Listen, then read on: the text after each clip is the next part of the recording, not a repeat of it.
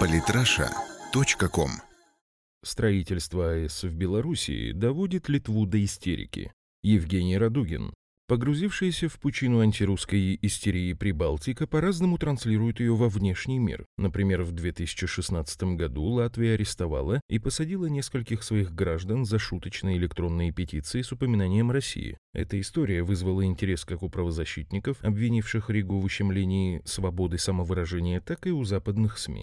Wall Street Journal и вовсе нашла общее между методами советского КГБ и новой демократической Латвии. Так что на полном серьезе можно говорить, что истерия этой страны выливается в нелепые заявления и судебные процессы, вызывающие недоумение даже за океаном. Более крупная и успешная Литва распространяет свою истерику не только на Россию, она не оставляет в покое ее партнеров. Самое актуальное проявление тенденции – атомное противостояние между Вильнюсом и Минском. Весь конфликт крутится вокруг строительства Островецкой АЭС. Даля Грибаускайте, глава Литвы, усмотрела в экономическом проекте угрозу своей стране, как всей Европе и всему миру. Скромными категориями эти задворки Европы уже мыслить разучились. Патетике президента можно позавидовать. Проект, который представляет опасность для всего региона и жителей самой Белоруссии. Безопасность островца, общий вопрос безопасности ЕС. Это экзистенциальный вопрос нашей безопасности.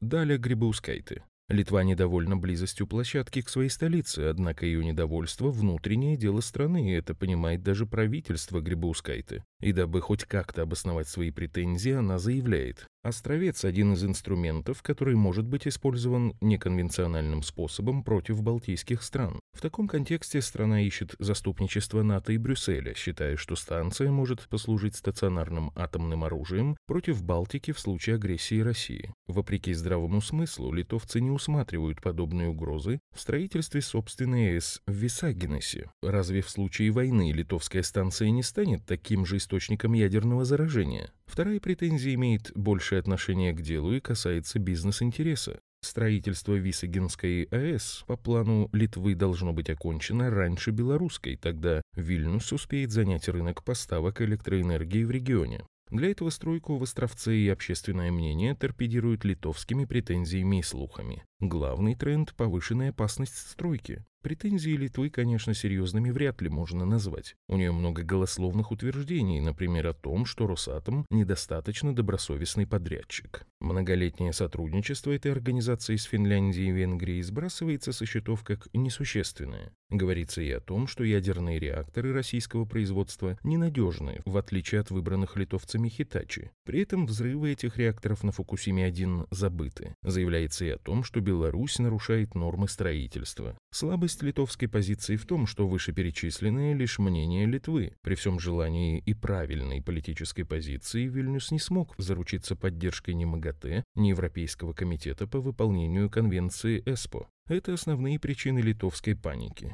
Министр иностранных дел Литвы Линас Линкявичус предупредил страны региона и Минск. Беларусь, нарушающая основополагающие международные требования, не будет иметь доверия и не должна питать надежды на продажу электроэнергии с небезопасной атомной электростанции. Закрыть белорусам доступ на энергетический рынок – основная цель Литвы. Однако реализация этого желания проблематична. Островецкая АЭС войдет в эксплуатацию явно раньше Висагинской. К тому же российская сторона предложила заказчику сократить сроки реализации проекта, так что временной выигрыш остался за Минском. Не может литовская АЭС претендовать и на конкурентную цену. Еще на стадии выбора проекта Беларусь руководствовалась в том числе и ценой готовой продукции. Президент страны Лукашенко требовал с самого начала: станция должна быть не только качественным объектом, это не подлежит обсуждению, она должна быть самой дешевой из всех тех, которые россияне и другие построили в мире. Александр Лукашенко. К требованию главы государства прислушались и выбрали поколение проектов 3+.